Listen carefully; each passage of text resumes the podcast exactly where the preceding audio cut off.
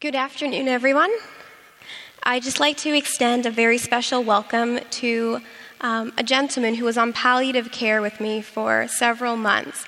And he really inspired and ignited the fire in me to continue to see intergenerational ministry grow and flourish. And his daughter is here with us today. So thank you for that. I have the great privilege of serving as the chaplain at Shepherd Village Seniors Community in Scarborough and some of my duties include leading church programs, overseeing our spiritual life volunteers, visiting with the residents, palliative care ministry, and planning funeral services. We are a caring Christian community, and our objective is to provide with excellence, accommodations, and a full range of care related services for our seniors. Our organization is associated with the Pentecostal Assemblies of Canada, and we are dedicated to helping seniors thrive in a spiritual community and engage in social initiatives.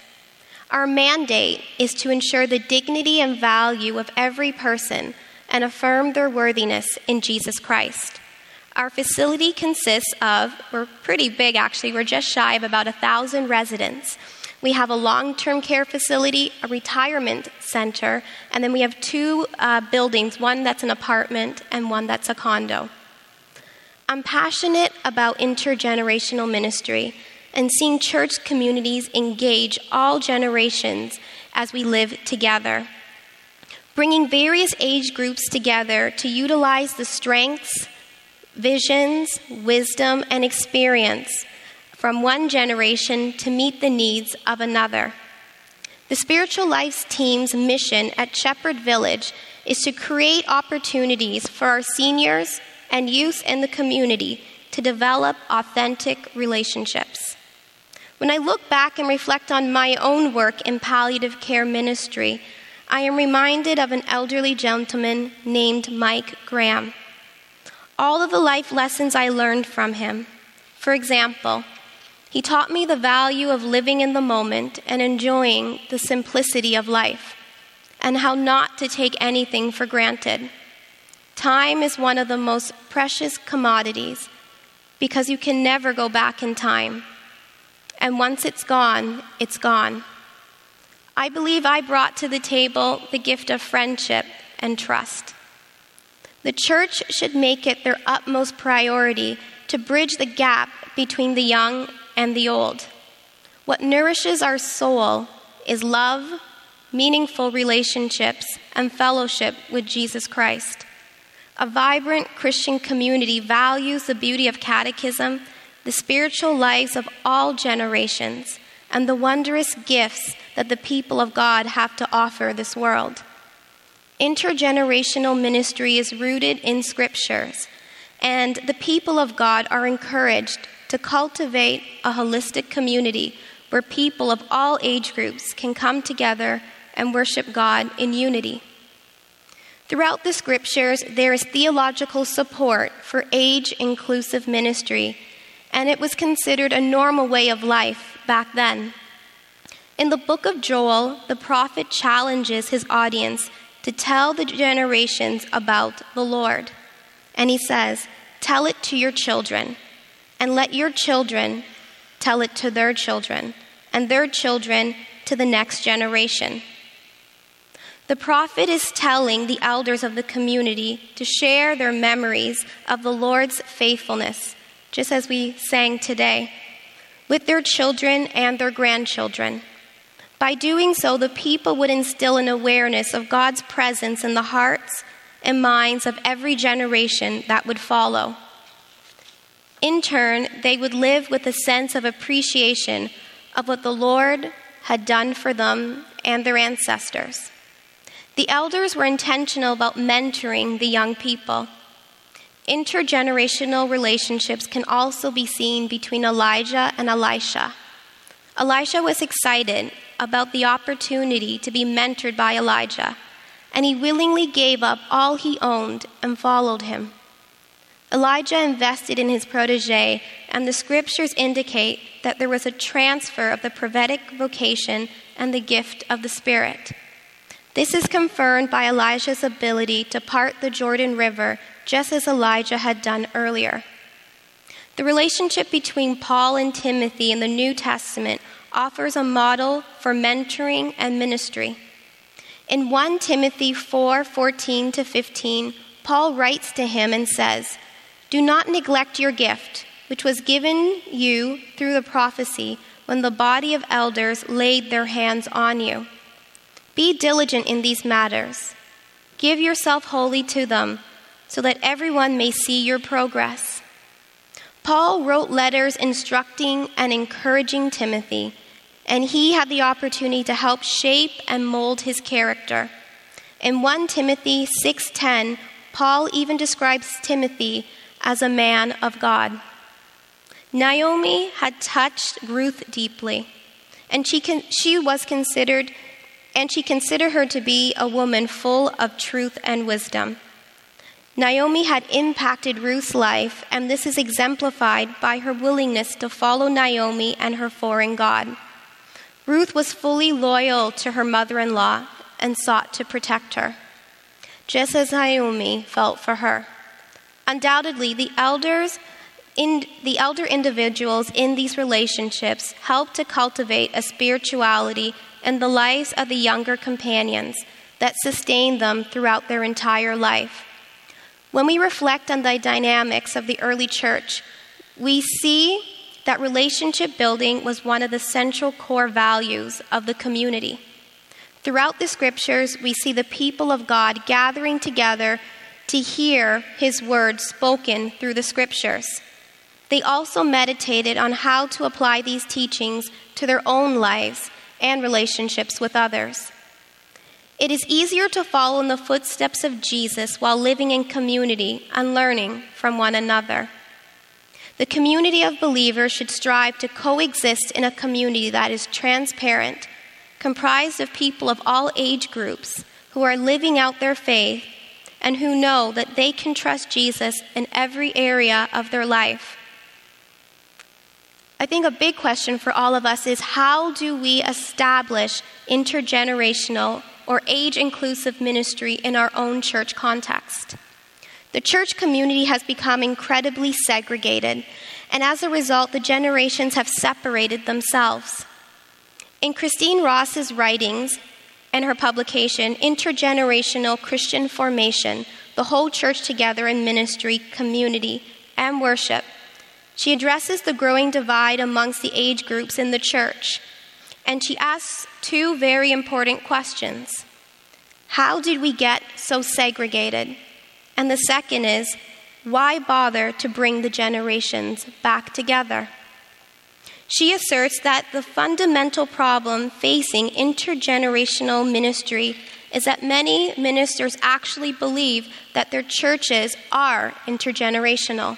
However, in most cases, this is just not the reality. She believes that we live in a very individualistic culture and that individualism has crept into the church. And she suggests that this type of ministry is essential for cultivating a healthy and vibrant Christian community. Brad Griffin has contributed greatly to the discussion on intergenerational ministry, and he believes, and I quote, Many churches are finding, though, simple proximity doesn't equal relationships. Being in the same room does open the possibility for relationships, but it's not the whole answer to the problem of the adult kid divide many of us experience in our congregations. Intergenerational ministry ends up being a great new catchphrase that is, that is practiced tends to be really vague to most churches. Arguably, many faith communities are wondering where to begin and how to inspire their congregation to support intergenerational ministry. From my own experience and those of others, I'll share three possible ways to initiate age inclusive ministry in your church. One is to establish age inclusive ministry as a core value intergenerational ministry should never be an activity that we are trying to incorporate into our worship. Rather, it should be our way of existing as a community. and one commentator strongly believes findings emphasize that becoming intergenerational is nothing short of a paradigm shift. And the whole church must value intergenerational relationships and community at a core philosophical level. This shift requires that all of the leaders of the church buy into the value of intergenerational ministry and commit to changing the culture of the church over the long haul. The second is mentorship, as we, as we spoke about a little bit, and we see so many examples of this throughout the scriptures. Our contemporary, in our contemporary culture, many families are fragmented and broken. The church has the great opportunity to instill confidence and meaning into the lives of the youngsters in their congregation. What many young people desire is to be seen and acknowledged. Mentorship does not require any money, instead, it requires time. Through meaningful relationships, children and teenagers will know that they are valuable, seen, and appreciated. One minister told me that she created a buddy system between the seniors and children in her church. Every senior was encouraged to remember the names of three children or youths and connect with them after every church service. Send them a card around the holiday seasons and walk with them through their spiritual journey. The third is to develop creative forms of ministry which will empower seniors in your community. At Shepherd Village, when we were at a chaplain's conference, we heard about a nursing home that started a vacation Bible school for seniors. We loved the idea and we thought this was something that we could do for our seniors.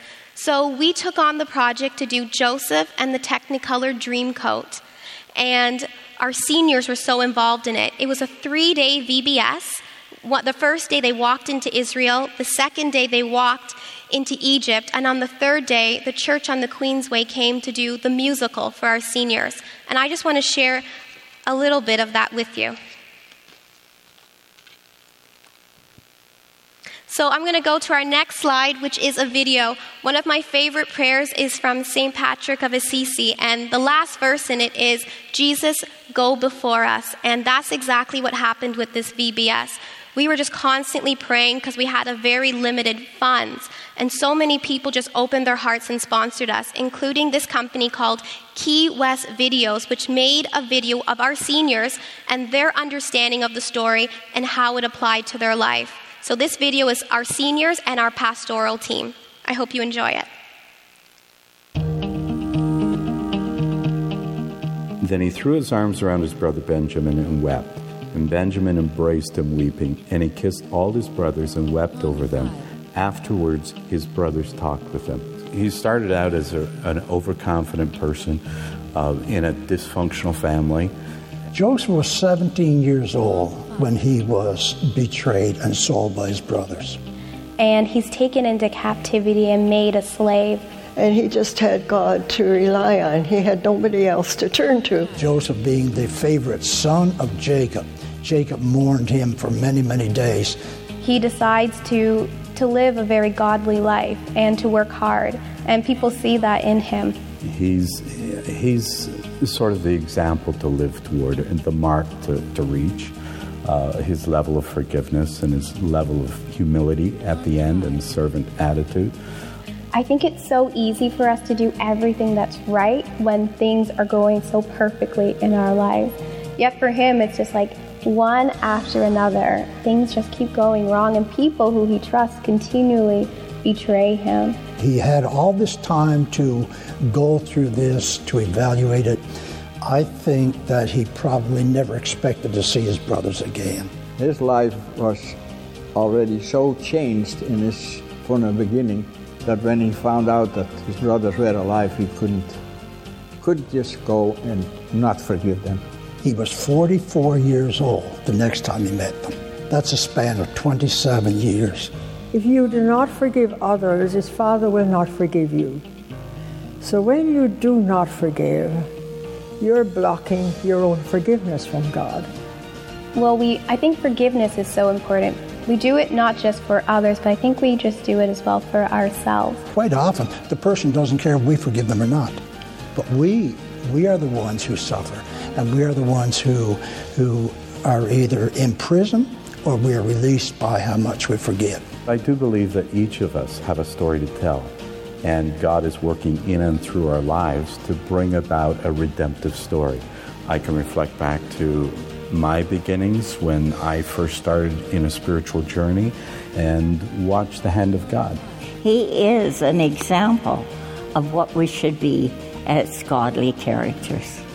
Maybe he thought his father was dead, and then his father was standing right there before him.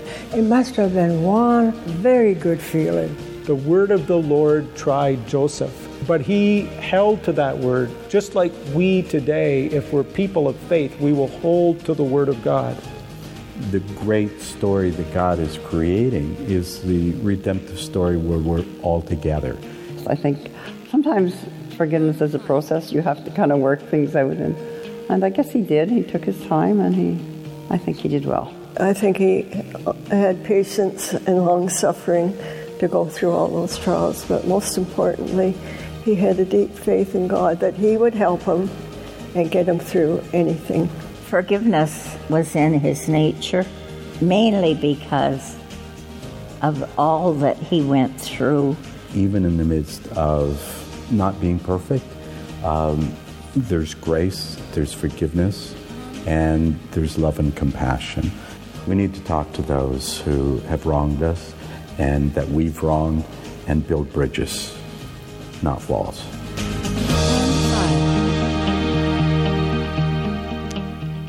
One of the things that touched my heart the most while we were preparing our vacation Bible school was hearing some of our seniors' responses. One that touched me the most was when one of the ladies said, I feel like I have a purpose. And just seeing younger people and older people coming together to worship. So I'm going to show you some of the uh, some some pictures from our VBS. This is our prep room, and you can see there's nothing really there, and they pretty much set up everything. And this is just slowly, as you can see them putting up backdrops and making our walkway. This is our first day, and that's our walkway. That's our team with all of our senior volunteers and our staff. Um, that's a little bit of what our room setup looked like.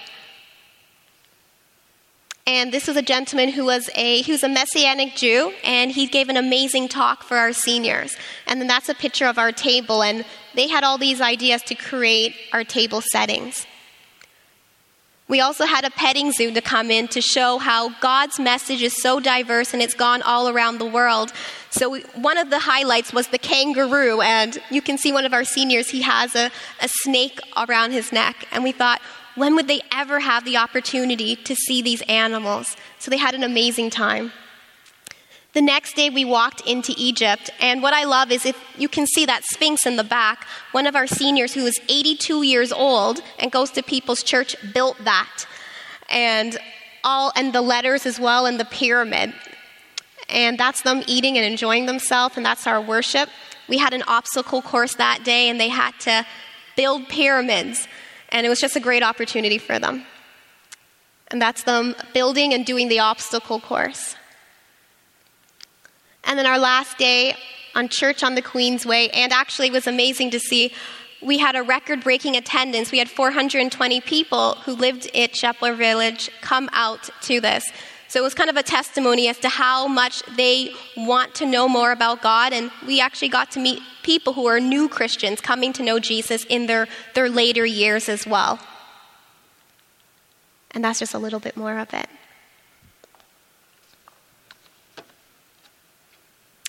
I wanted to share a poem that was found amongst the possessions of an elderly woman who died in a geriatric ward of a hospital. No information is available concerning who she was or when she died, but it eloquently addresses the nature of how people view the elderly in society. The poem is entitled, When You Look at Me, What Do You See, Nurse? And it reads, What do you see, nurse? What do you see? are you thinking when you look at me? A crabbed old woman, not very wise, uncertain of habit, with far away eyes, who dribbles her food and makes no reply when you say in a loud voice, I wish you'd try. Who seems not to notice the things that you do and forever is losing a stocking or a shoe. Who, resisting or not, lets you do as you will, with bathing and feeding the long day to fill. Is that what you're thinking? Is that what you see? Then open your eyes, nurse. You're not looking at me. I'll tell you who I am as I sit here so still, as I move at your bidding, eat at your will. I'm a small child of ten with a father and mother, brothers and sisters who love one another. A young girl of sixteen with wings on her feet dreaming that soon a love she'll meet. A bride at 20, my heart gives a leap, remembering the vows that I promised to keep. At 25 now, I have young of my own who need me to build a secure, happy home. A woman of 30, my young now grow fast, bound together with ties that should last. At 40, my young sons have grown up and gone, but my man's beside me to see I don't mourn. At 50, once more, babies play around my feet. Again, you know children, my loved ones, and me. Dark days are upon me, my husband is dead. I look at the future, I shudder with dread. For my young are all rearing, young of their own, and I think of the years and the love that I've known. I am an old woman now, and nature is cruel. Tis her jest to make old age like a fool. The body, it crumbles, grace and vigor depart. There is a stone where I once had a heart. But inside this old carcass, a young girl still dwells, and now again my bitter heart dwell, swells. I remember the joys, I remember the pain, and I'm loving and living life over again. I think of the years, all too few, gone too fast, and accept the stark fact that nothing can last. So open your eyes, nurse, open and see, not a crabbed old woman. Look closer, see me. As a church, we have the opportunity to bridge the gaps between the generations and cultivate a holistic community where all people are considered worthy, valuable, and loved. At this time, I'd like to close in a prayer. Please join me. Dear Heavenly Father, as I just reflect on the people at Shepherd Village, many of whom were former pastors, missionaries, and people who served in so many capacities, our churches are only available for us today because others sacrificed so much to go before us and build this vibrant Christian community which we get to enjoy. I pray as the church that we will open our hearts, that we will continue to invest in the elderly, and that we will strive to break down any bridges and any gaps that have formed between the generations. And may we find new and creative ways to get to know each other and love each other more fully. In Jesus' name we pray. Amen.